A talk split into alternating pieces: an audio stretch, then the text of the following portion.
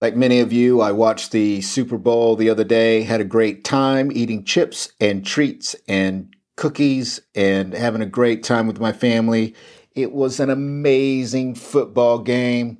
My only problem with Super Bowl Sunday was once again the annual total disappointment of the He Gets Us campaign commercial.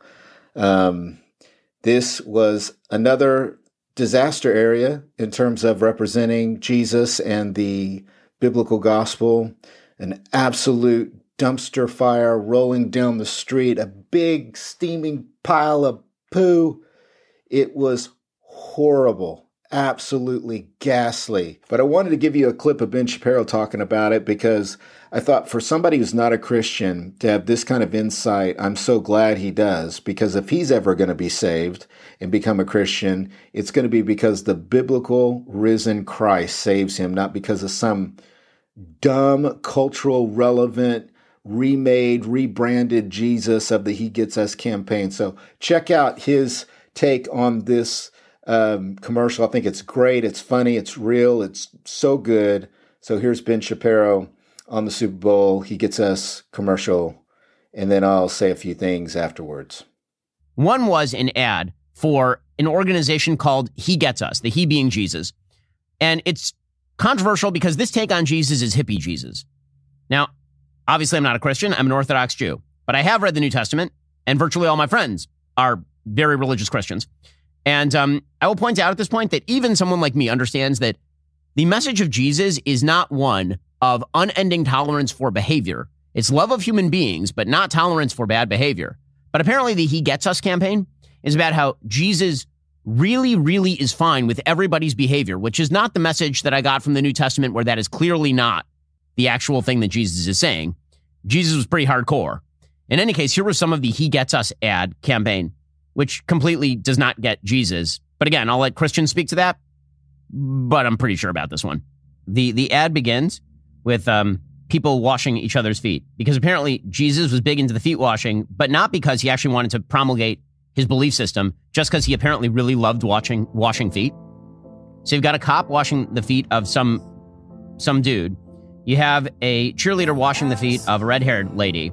You have like a white guy washing the feet of a Native American. And then my favorite, you have a lady who is sort of a suburban mom washing the feet of a lady outside a family planning clinic.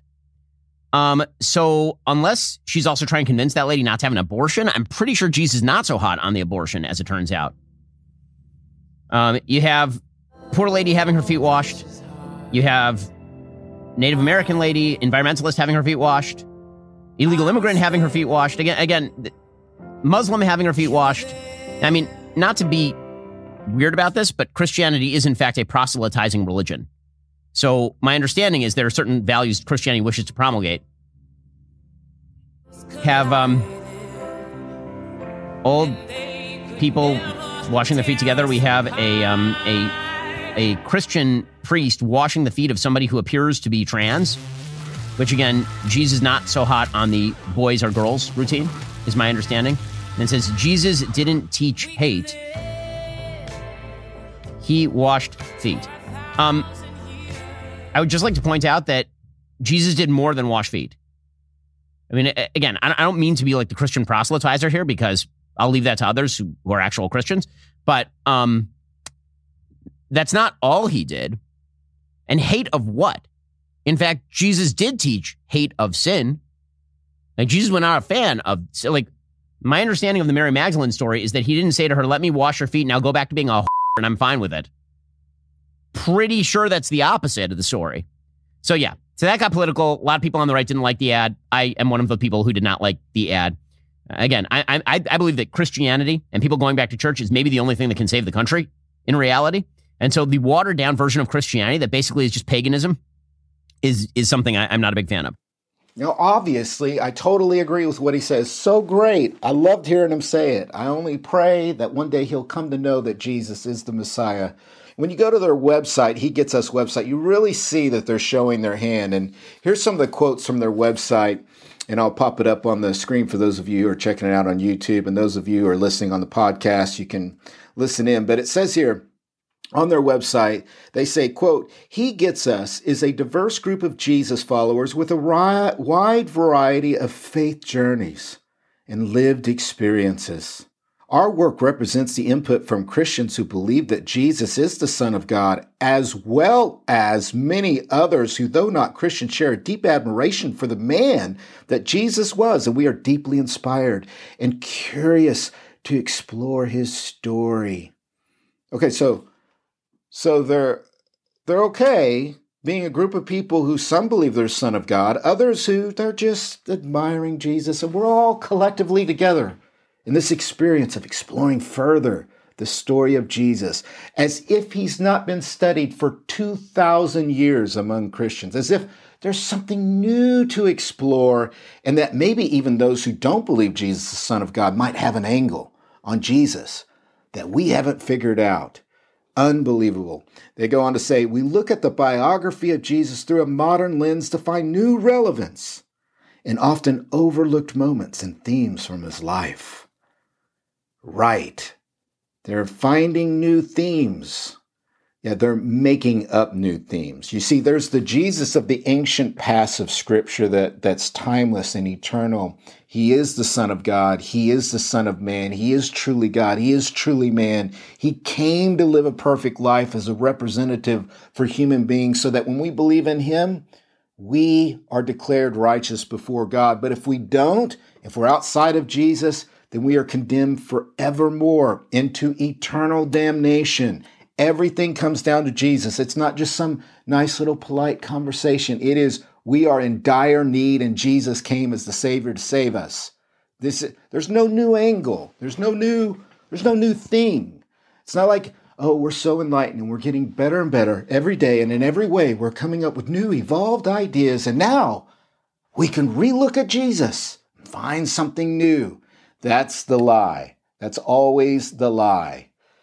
It reminds me that this whole campaign, this whole agenda, and the He Gets Us campaign, they're planning on spending $3 billion in the next three years. So this is not the last we're going to hear from these heretics. Oh no, we're going to we're going to be on I mean there's going to be an onslaught of propaganda, gaslighting and you know all these other you're a judgmental person if you stand for purity or truth or anything like that. We're going to get so much of this, but it reminds me that liberal progressive Christianity has been around for 100 years. I mean, you go back to the beginning of the 20th century, there's always been a liberalization of Christianity trying to trying to take the heart of Jesus and bag the Bible type Christianity. And a guy by the name of Richard Niebuhr wrote a book in 1937 a book called The Kingdom of God in America. And here's what he said in this book as he describes and as he attacks a liberal social gospel. Now remember, this is 1937.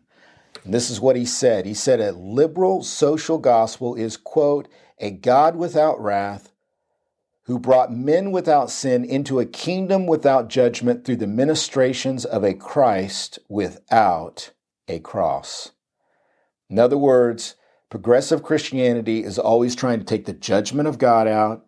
It's trying to take the the the atonement of the cross, the substitution of Jesus of, from on the cross in our place, and it's trying to give us a Jesus without wrath, without any kind of consequences, without any kind of accountability, without any kind of holiness, and it is a false Christianity. How do we become Christians? How did I become a Christian? I was a sinner. I was a wretched sinner, totally jacked up. Jesus came into my life and he showed me my sin in light of his glory. And he showed me that he died in my place and that he is risen from the dead so I could have a new life and be a new person. That's an unbelievable gift. And when I believe in him, I am saved and I'm being saved and I will be saved into eternal life.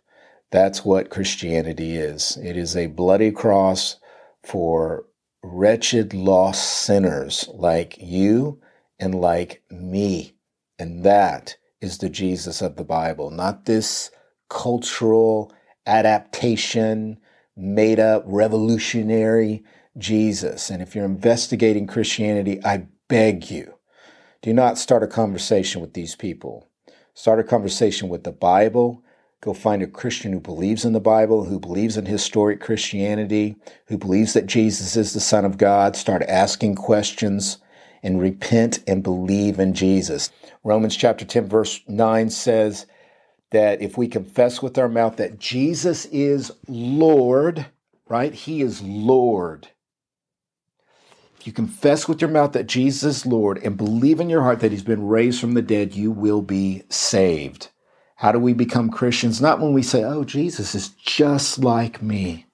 They say, no, Jesus is King of kings and Lord of lords. Jesus is God in the flesh. When you confess Jesus as Lord and believe in your heart that he's been raised from the dead, you will be saved. I pray that everybody comes to know Jesus as he truly is and not this cultural, false, heretical, terrible, blasphemous, absolutely offensive, by the way, to all true Christians. These commercials are, are an offense. I would rather watch beer commercials than these he gets us commer- I by far and away. I would rather watch I would rather watch Usher roller skate and dance than watch one of these crazy commercials. Because at least the world's being in the world. But man, when people act like they're being Christians and they're not, that is a disaster. God bless you, and I'll see you in the next video and on the next podcast here soon. God bless you.